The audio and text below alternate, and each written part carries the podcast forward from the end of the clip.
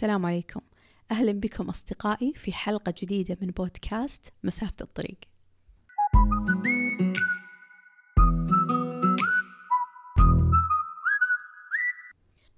في حياتنا دائما في أسئلة صعبة ودائما تواجهنا بشكل مستمر مثل إيش أهدافكم؟ آه، فين تشوفون نفسكم بعد خمسة أو عشر سنوات؟ إيش هواياتكم؟ إيش وظيفة أحلامكم؟ المشروع اللي تطمحون أنكم تنفذونه؟ أسئلة زي كذا ممكن تكون يعني شكلا بسيطة بس الإجابة عنها ممكن تاخذ عمر ممكن تاخذ وقت طويل تاخذ تجارب كثيرة وكثير ناس ممكن ما تحضرهم الإجابة بنفس السهولة. إحنا للأسف في حياتنا مش متعودين نخطط للمستقبل مش متعودين يكون عندنا مسار واضح مش متعودين أننا نجرب ونخطأ ونجرب في مجال ثاني ونخطأ فهذه أحد المشاكل اللي تزيد صعوبة الإجابة على أسئلة مماثلة. واحدة من النعم اللي إحنا عايشين فيها الحمد لله هي نعمة كثرة الخيارات وكمان في المقابل القدرة على الاختيار. أي شيء ممكن تفكرون فيه وتخططون له بطريقة صحيحة إن شاء الله ممكن تحققونه. هذه أنا أشوفها من رفاهيات هذا العصر. كثير ناس أول ما كان عندهم حتى رفاهية إنهم يفكرون إيش يبغون إيش يحبون لأنهم ما يقدرون أصلا يفكرون بخياراتهم ما يعرفونها ما تعودوا عليها. الخيارات المتاحة أصلا كانت صعبة وقليلة. كمان الحياة الصعبة تختصر كثير من الخيارات.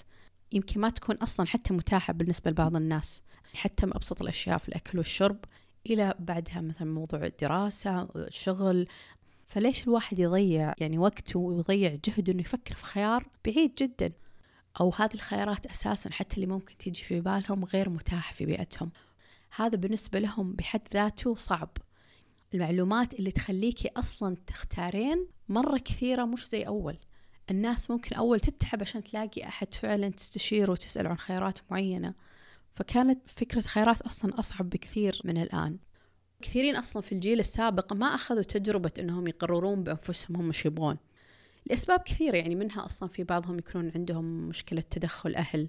يكون الشخص نفسه أصلا مش مهتم. اللي موجود اللي سهل ويجيب له راتب بنمشي معاه. أو أن الخيار أصلا اللي كانوا يبغونه مش متوفر. بالنسبة لي سؤال إيش هي هوايتك كان واحد من أصعب الأسئلة اللي أقدر أجاوب عليها. يعني أنا من جد قضيت عمر وقت أنا ما أعرف أجاوب على هذا السؤال لأنه وقتها كان الجواب الأساسي أو الافتراضي للسؤال مثلا قراءة رسم خياطة مراسلة. ما أعتقد لا مراسلة ما كان عندنا عيب. أشياء زي كذا مرة تقليدية فكنت أحس بالتالي إنه أنا ما أعرف إيش هوايتي لأني أحس المتاح مش هو واحد من الخيارات اللي أنا بالضرورة مبسوطة فيها أو أبغاها. وأنا ما أتكلم عن مسألة آه، دراسة وهدف حياة ووظيفة وين أشوف نفسي بعد عشر سنوات لا أنا قاعد أتكلم عن شيء بس يعني كذا أغير في جو أقعد مثل ما زهقت أقعد أسلي نفسي فيه بس. أعتقد الخيارات بعد اللي كانت موجودة محدودة مش متوفرة لكل أحد. يعني بالنسبة لناس كثيرين كان سؤال إيش هوايتك؟ غالبية الناس كانوا يختارون جواب تقليدي على أساس أن هذا السؤال خاص هذه إجابته فمثلا واحدة من الهوايات أو واحدة من الأشياء اللي كانت تجذبني وأنا صغيرة مسألة دبلجة أفلام الكرتون والإذاعة. كانت من الأشياء اللي مبهرة بس نفس الوقت ما أخذت أي خطوة فيها لأني كنت أحس أنها الله حلوة وبس. في ذاك الوقت إيش ممكن أسوي؟ بطلع أدبلج كرتون. ما كنت أحس إنها واقعية. مع إنه ما كان في لا عليها يعني. ما قد شجعت فعلا آخذ خطوة حقيقية في الموضوع لأني ما كنت أؤمن فيه انه خيار حقيقي. ما كنت أعتقد إنه هو فعلا مسار وظيفي. هو شيء تسلية وخلاص. المضحك إنه الحين بعد كل هذه السنوات ما زال عندي نفس الشعور تجاه الفكرة. فهذا اللي خلاني أتشجع وأبدأ هذا البودكاست. لأني حسيت إنه هذا راديو بس بطريقة مختلفة. واضح إنه كان إحساس وميول حقيقية بس أنا ما كنت معطيتها وجه يعني من البداية. فكرة إن الواحد يعرف إيش يبغى هذا بحد ذاته إنجاز. فأذكر وأنا صغيرة كنت أبغى أصير مدرسة إنجليزي. كان في سيديات تعليمية تعليم لغة إنجليزية حقت افتحي سمسم النسخة الإنجليزية Sesame Street. مثلا يجيبوا لك طاولة table مكتوبة كتابة. وبعدها لو مررتي عليها الماوس وضغطتي يقرأها. فأنا كنت ما أدري ليش محملة نفسي هذه المسؤولية إني أفرغ محتوى السي دي في note. فكنت مقسمة جدول في خانات الكلمة مكتوبة كتابة بالإنجليزي صوتها بالعربي table أكتب حروف عربية بعدين معناها كنت أذاكرها. ما أدري ليش هذا الكلام في الابتدائي. في ذاك الوقت يعني أكيد إيش فيكم قاعد أكتب أشياء في السي دي؟ أكيد بصير مدرسة إنجليزي. وبعدها فعلا آه، دخلت قسم إنجليزي. مع إني ترددت لي وهلا انه الناس كانوا يقولون لا صعب أكيد ترسبين. لأنه كان أدب إنجليزي ما كان آه، ترجمة. شكيت من كثر كلام الناس إنه لا أكيد إنه صعب ما أقدر أعيش. قاعد يقولون الناس مرة يخوفوني. فحسيت إني أنا ملت أكثر مع الهبة. كان وقتها قسم آه، الحاسب فاتح. لأنه صحباتي كانوا هناك فعشان كذا متحمسة. كان نسبته أعلى ولأن الإنجليزي يعتبر أدبي ونسبته أقل بالتالي. قالوا لي داوم إنجليزي وبعدين بننقلك بعد أسبوعين من دوام إنجليزي لا حسيت إني أنا حبيته وجت الإدارية تبغى تنقلني الحاسب قلت لها لا شكرا ما أبغى خلاص. صراحة الكويس إني أنا ما نقلت القسم لأني حسيت إني أنا مش قدها لما مع الوقت عرفت. المهم كملت في إنجليزي وكويس صراحة إني كملت لأني حسيت إني مشيت فيه مرة كويس الحمد لله ما حملت ولا مادة. في المقابل لما جربت التطبيق إني أدرس ثانوي وبنات ثانوي متوسط حسيت لا مش هذا اللي أنا أبغاه. أوكي إنجليزي حلو مشيت معاكم تمام. بس لا أنا ما بصير مدرسة. اكتشفت بعد ما already خلاص أنا بتخرج من الجامعة في آه، كلية تربية اللي المفروض إني أكون مدرسة في الأخير في الغالب يعني. حسيت لا أنا ما أبغى ما بصير مدرسة. لا إني أنا أبغى أشتغل شركات أبغى أشتغل في مكتب. وقدامك لابتوب كذا تكتبين وتشربين قهوة الله قعدت في المكتب كشخة. في ذاك الوقت كان قسم الإنجليزي ال green card أنت عندك إنجليزي تقدر توظفين أي شيء مع إنه ما كان في خيارات توظيف كبيرة. بس برضو أي شيء كان متاح بقدر بسيط الإنجليزي كان for sure بيعطيك chance تقدمين في هذا المكان. تعرفين تستخدمين الكمبيوتر basic skill وعندك لغة خلاص بناخذك بعين الاعتبار ضمن المرشحين لهذه الوظيفة. والحين بعد وقت طويل من الشغل في شركات حسيت إني ما أبغى أقعد أداوم من ثمانية لأربعة فعادي يعني يضيق صدوركم اللي للحين يحسون إنهم مش عارفين شيبون الموضوع مرة ياخذ وقت إن الواحد يكتشف إيش يبغى. لأنه كمان باعتبار أنه في هذاك الوقت أنك تفكر خارج الصندوق ترى ما كان شيء سهل. يعني الناس ما كانت مبرمجة أن عندها هذا الخيار. ما قد اضطريت أني أفكر خارج الصندوق أصلا. فبالتالي مع الوقت أنت تفقدين هذه المهارة. إذا أنت يعني ما تحديتي نفسك وفعلا جربتي واخترتي مثلا خيارات مختلفة كتجربة حياتية أنت خلاص with time بتصير عندك هذه مشكلة. كثرة الخيارات ما تعرفين تقررين فيها. في حال أنه ربي أنعم على الشخص بعائلة متفهمة البيئة نفسها والخيارات المتاحة محدودة وإنك تخرج عن هذه الخيارات كمان كان يتطلب مرة جهد ووقت ومادة ما تتوفر عند أغلب الناس. خاصة إذا أنت أصلا مش عارف إيش تبغى. أنت مجرد تبغى هذا الخيار يمكن من باب التجربة. أنت تعتقد أنه هذا الخيار ممكن يكون الخيار الأنسب بالنسبة لك. بس هل هو الخيار اللي أنت متأكد أنه أنت تبغاه عشان تبذل الغالي والرخيص عشان تحقق الهدف؟ مو كل الناس كانوا واثقين من خيارهم لهذه الدرجة. لأنه فكرة أنه الشخص يغرد خارج السرب كان يتطلب ما شاء الله شخصية قوية يتطلب شجاعة.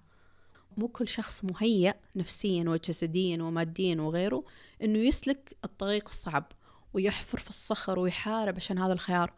مو كل الناس خاصة يعني إذا كان الشخص أول من بيسلك هذا الطريق. وحتى بالنسبة لبعض الخيارات زي الرسم. كانوا الناس ياخذونها بس كهواية. ما حد كان فعلا يحس إني أنا ممكن أطور هذه الهواية وتصير بزنس ممكن تصير شيء تدخل لي فلوس. فعلا إنه الشخص يستثمر فيها غير إنها حاجة تغير عليه جو شيء يتسلى فيه. مو بالضرورة شيء ينعكس بشكل أو بآخر على مستقبله وحياته ومسيرته الوظيفية. لأنه إيش فكرة إني أنا أختار؟ يعني إيش بتكون الخيارات اللي أنا بختارها؟ خاصة أنا أتكلم عن البنات في ذاك الوقت. فعشان كذا الناس ما كانت تشتط. وفي المقابل الجيل الحالي ما شاء الله عندهم خيارات لا متناهية. أي شيء ممكن يختارونه أي شيء ممكن يفكرون فيه ممكن يطورونه وممكن يصير مصدر دخل. يشتغلون الشيء اللي هم يحبونه. أول ما كان هذا الخيار متاح أصلا. الشيء اللي أنت تحبينه يعتبر هواية وشغلك هذا موضوع ثاني. ما مو بالضرورة أنهم يتقاطعون. في المقابل كثرة الخيارات تولد ضغط على الجيل الحالي في مسألة أنه تفضلي خيارات أمامك يلا وريني شطارتك ورينا إبداعك. فبالتالي يصير في هذا الوقت المطلب أو الضغط الأعلى لمسألة التفرد والإبداع والشيء المبتكر والشيء اللي ما حد سبقك فيه. يعني الطبيعي إنه مو كل الناس نفس القدرات ونفس المستوى هذا هذا الأكيد يعني. فبالتالي يصير سباق لازم لازم تصيرين أحسن واحدة أكشخ واحدة أكثر واحدة مبدعة أكثر واحدة مطلعة أكثر واحدة مثقفة. الاختلافات طبيعية في البشر. فكل الناس تحت هذا stress مو بس أحسن واحد إني أكون تخرجت وتوظفت لا هذا من زمان. أو أنت توظفتي؟ ما شاء الله عليكي. والله بنتها متوظفة أو ما شاء الله. ولدهم توظف على طول ما تخرج wow. خلاص أنت حققت ال target ال minimum. الحين لا. متوظفة؟ متوظفة إيش؟ قسم إيش؟ إيش تخصصك؟ إيش الشركة تشتغلين فيها؟ طب بعدين كم راتبك؟ إيش المسار الوظيفي تمشين فيه؟ كيف تتطورين؟ لازم بعد كل سنة تغيرين الشركة عشان تضمنين الاستمرارية في الإبداع وفي ال package يعلى وهالأمور. صار صعب صراحة. توفرت خيارات بس خيارات توفر معاها مسؤولية. أنك لازم okay في خيارات أكثر بس ورينا إيش تقدر تسوين بهذه الخيارات. لأنه في كثير ناس شخصياتهم ما تعرف تتعامل مع خيارات كثيرة. في مثل يقول إذا تبغى تحيروا خيروا. هذه الفكرة نفس اللي يشرحها مصطلح uh, The Paradox of Choice اللي هي بالعربي مفارقة الاختيار. في كتاب عليها يشرح هذا الكونسبت اللي هو فكرته أنه في كثير محلات تجارية توفر نطاق خيارات واسعة جدا للعملاء عشان يعني ما خل شيء بخاطرهم. أنه تعالوا اللي ودكم موجود. الخيارات هذه تحط حمل على العملاء إيش أختار ضمن هذه الخيارات. طب هذا أفضل ولا هذا أفضل؟ تجي ضيقة صدر من كثر الخيارات بدل ما هي أصلا متواجدة عشان تسهل حياته وتعطيه خيارات أفضل وتخليه مبسوط ممكن بالخيارات الكثيرة في الأخير تدخله في دوامة حيرة وقلق ويصير صعب عليه أصلا يختار. ممكن يأثر أصلا على جودة الخيار فكثرة الخيارات مش بالضرورة هي أفضل طريقة أن الواحد يوصل لخيار جيد. زي لما تقررون تطلبون من مطعم المطاعم خيارات كثيرة جدا. وأنتم تعرفون انكم في الغالب تقدرون تطلبون أي مطعم من الخيارات اللي موجودة مثلا في المدينة اللي أنتم فيها. ومع كذا تصير عملية أخذ القرار إيش تبغون تحشون؟ سالفة طويلة خاصه إذا كانوا في أشخاص كثيرين. أتوقع كثيرين عندهم نفس المشكلة ما هي من الخيارات الصعبة. يعني حتى ما في أي مسؤوليات تترتب عليك ما في حاجة بتأثر على مستقبلك. فأنا صراحة من الناس اللي عندي هذه المشكلة. لما تصير في مسألة اختيار مثلا لمنتج لطلعة لمكان لمطعم. لما تصير الخيارات مرة كثيرة. أحس إني أضيع. لأني أقعد أدرس خيارات حتى لو بشكل سريع في بالي. أدرس الخيارات مثلا إيش أبغى هذا المطعم. طب هذا عندهم حلا زين بس هذول عندهم مقبلات كويسة. طب هذا يوصل آه، بسرعة. طب بس هذا أحلى تاكلين في المطعم وكذا. نفس الشيء قياسا على أي منتج ممكن أشتريه. وأقعد أطالع ريفيوز وأقعد أحذر في المنتج وياخذ معايا وقت طويل لأني أحس ما أبغى يفوتني صفة حلوة في واحدة من المنتجات لكن في منتج ثاني ممكن ينافسه في صفة أخرى خاصة للناس اللي مرة دقيقين اللي, اللي يقعدون يفكرون بزيادة بياخذ معاهم وقت مرة كبير. يصير موضوع اختيار شيء بسيط ممكن يصير مشروع ياخذ طاقة وياخذ وقت ويصير غير مريح إنه قديش قاعد يستهلك مني أنا لازم آخذ قرار في هذا الشيء. وأقعد أفكر في الأمور وأقدر وكأنه أنا في اختبار ومتوقع أحد مني أجاوب الجواب الصحيح. لأن لو أخذت منتج بسرعة واكتشفت أنه ترى كان في صفة هنا مرة كويسة في المنتج الثاني بتحسف. وأفكر في هذه الصفة اللي في المنتج الثاني اللي فاتتني وما أخذتها. حقيقي دوامة يعني. يهمني جدا أني أجرب هوايات جديدة. حتى لو أشياء أنا ما قاعد أفكر فيها بطريقة جدية أني أنا أتخصص في هذا المجال. أو أبدأ وظيفة في هذا المجال. بس فكرة التجربة لمجرد التجربة أني أعرف مشاعري تجاه هذه الهواية أو التجربة لحاله يحمسني. هل بيعجبني؟ ما بيعجبني؟ هل المفروض أني أتعمق أكثر في الهواية وأصير مثلا أشتري أغراض وأقعد أسويها في البيت أنبسط عليها؟ هذه الحالة كنت أتحمس لها أصلا. سجلت في ورش كثيرة جربت أشياء مختلفة من يعني من كل بحر قطرة جزء كبير منها كان بفلوس. مو زي الحين. الحين ما شاء الله يعني من كم سنة اليوتيوب في كل شيء الواحد ممكن يفكر فيه. ما يحتاج تكلفين على نفسك. انت بس تشوفين مقاطع. أحب إحساس بس إني أجرب شيء مختلف. أشياء ما لها علاقة في بعض. يعني أخذت مثلا ورش تصميم مجوهرات تلوين فخار. آخر واحد كان زيوت عطرية. أخذت كورسات تعليق صوتي. سجلت كمان في ورش خطابة. تجارب تطوعية نشاطات رياضية مختلفة. أعتقد الهواية هي التجربة. هذا اللي وصلت له أنه التجربة بحد ذاتها هي بالنسبة لي هواية. يعني إني أجرب وأنا عارفة وأنا داخلة وأنا غالب عارفة إني أنا ما راح أخذ الموضوع بشكل رسمي أكثر من من بعد الورشة. بس هي فكرة إنك تجربين شيء مختلف. إيش في غير المطاعم والسوق؟ إيش النشاطات؟ وهذه ترى مرات تاخذ وقت من الواحد يبحث عنها يعني. وممتعة جدا خاصة إذا لقيتي أحد معاكي يجرب. أنا كثير أحيان كنت أسويها لحالي يعني.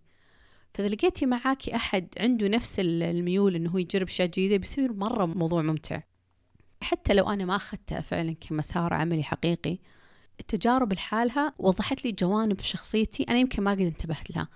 مهارات مثلا أكتشف إن أنا عندي مهارات بسيطة يكتشفها الشخص بنفسه لأنه جرب. في النهاية هذا الشيء مو مطلوب منك كوظيفة أنا ما أتكلم حتى عن حتى الناس اللي ما تبغى توظف. بس هو إرضاء لك شخصيا. إن أنت تعرف نفسك متواصل مع نفسك. في ناس يعني ما شاء الله يصيرون لعمر كبير ومع كذا لو تجون تسألونه ما يعرف كثير تفاصيل عن نفسه. لو تسألون إيش يحب ما يحب آراءه في أشياء معينة يا إنه أصلا ما يدري أو متبني آراء من برا. ما قد قاعد مع نفسه وقاعد هو فعلا يفكر إيش يبغى وإيش ما يبغى. فصحيح إن الواحد أصلا يكبر ممكن تغير إجاباته تغير شخصيته بس أنا أشجع جدا أنكم تحصلون على أكبر قدر ممكن من التجارب. لأن زي ما قلت لكم هي تجارب تستمتعون فيها. تعرفون أنتم شخصيتكم كيف طريقة تعاملكم هواياتكم مهاراتكم وفي المقابل التعامل مع الناس بحد ذاته هذه مهارة. فرصة أنكم تفهمون أنفسكم أكثر تعرفون خيارات اللي تناسبكم سواء عمليا أو شخصيا. وفي دول كثيرة مثل أمريكا وغيرها في جلسات خاصة في المدارس الثانوية يجهزون فيها الطلبة عشان يقدرون يحصلون أكبر عدد ممكن من قبولات الجامعة. فيجلس معاهم مختص مثل المرشد الطلابي يعني يحددون إيش الخيارات اللي يبغاها الطالب في الجامعة وبالتالي إيش الجامعات الأنسب لهذا التخصص وكيف يقدر الطالب آه، يحصل على عدد أكبر من القبولات عشان يقدر بعدين يصير عنده مساحة أنه يختار من ضمنها. طبعا كمان يزيدون فرص القبول للطالب عن طريق مثلا أنه يشترك في أعمال تطوعية آه، تكون عنده خبرات عملية. وكمان يساعدونه أنه كيف يقدر يكتب خطاب القبول للجامعة بأفضل طريقة ممكنة وبالتالي هذا يزيد فرص قبول الطالب في الجامعة نفسها. ونفس الشيء فيما يتعلق بالجامعات طلابي اللي على وشك التخرج يكون عندهم زي المختص أو المرشد يجتمعون معاه عشان يحصلون على معلومات تساعدهم في كتابة السي في والسيرة الذاتية. كمان إيش الشركات اللي ممكن تكون أفضل خيار بالنسبة لتخصصهم؟ إيش ميزات الشركات على أساس تعطي فرصة للطالب كمان إنه هو يختار الأنسب له؟ وبنفس الوقت جهزهم من ناحية المقابلات ومن ناحية سوق العمل بشكل عام كمعلومات عشان الطالب ما يحس إنه هو ضايع وهو بادي مرحلة جديدة زي مثلا مرحلة الوظيفة. للأسف هذا النوع من المختصين مش متواجدين عندنا. بالتالي يكون العبء الأكبر على الطالب نفسه إنه هو اللي يبحث ويسأل سواء كانت خيارات وظيفية أو خيارات جامعة وكمان كيف يقدر يتجهز أو كيف يقدر يستعد. ممكن بعض الطلبة ما يقومون بهذا البحث فبالتالي ممكن تقلل فرص قبولهم في الجامعات تقلل فرص قبولهم في الوظائف. سوق العمل جدا تنافسي اللي كان يمشي أول ما يمشي الحين للأسف. فعشان كذا الواحد لازم يكون جدا مستعد ولازم يكون مطلع ولازم يسأل ولازم يبحث. كمان الشخص لازم يحط بعين الاعتبار في حالة أنه قابلته أي فرص خلال طريقه للهدف اللي هو يبغى يوصل له. يكون منفتح ومرن. لأنه بعض الفرص الواحد ما يدري ممكن تكون هي الفرصة الذهبية اللي تفتح له أبواب أوسع وأفضل مما توقع. تساعده هذه المرونة أنه يوسع بوابة علاقاته وفرصه عشان إذا في يوم من الأيام الهدف اللي هو ماشي فيه ما ضبط أو حس أنه مش هذا الهدف اللي يبغاه يكون عنده خط رجعة يكون عنده خيار ثاني بلان بي ما يحس أنه هو خلاص ضايع ومو عارف وين يروح لأنه مجرد أنه خياره الوحيد ما مشى. هذه أحد إيجابيات أن الشخص يبدأ من عمر مبكر. دائما في فرصة للتغيير. كل ما بدأ الشخص من عمر مبكر في تجارب حتى لو ما كانت بالضرورة وظيفة رسمية يعني. تعطيه فكرة عن تجربة كيف ممكن يتوجه وإيش الهدف اللي يسعى له. بنفس الوقت تعطيه مساحة مريحة أنه إذا حس أن هذا الهدف أو هذا التوجه مش مناسبه لأي سبب كان يقدر يغيره ويجرب شيء مختلف بدون ما يحس أنه هو مثلا مضغوط من ناحية عامل وقت أو عامل مسؤوليات. لأنه كل ما كبر بطبيعة الحال الشخص عمرا أكيد تصير على عاتقه مسؤوليات أكبر. تصعب عليه فعلا فكرة أنه مثلا ممكن يتنقل بين الأهداف أو التجارب الوظائف أو غيره. لما يكبر يكون عنده فهم أحسن للحياة فهم أحسن لنفسه فهم أحسن إيش يبغى وإيش ما يبغى. فهم الذات موضوع جدا طويل وعميق وممكن ياخذ من الشخص سنوات طويلة. يعني مش المتوقع من أن الواحد بيعرف جوانب شخصيته أصلا بشكل كامل. بس المتوقع من الشخص أنه يجرب. لأنه التجربة هي اللي بتفتح لك هذا المجال أنك تعرف نفسك أكثر. وفي المقابل المواقف هي فعلا اللي بتطور شخصيتك أكثر. في النهاية هي متعة بحد ذاتها. التجارب متعة بحد ذاتها. شكرا لاستماعكم ونشوفكم الحلقة القادمة.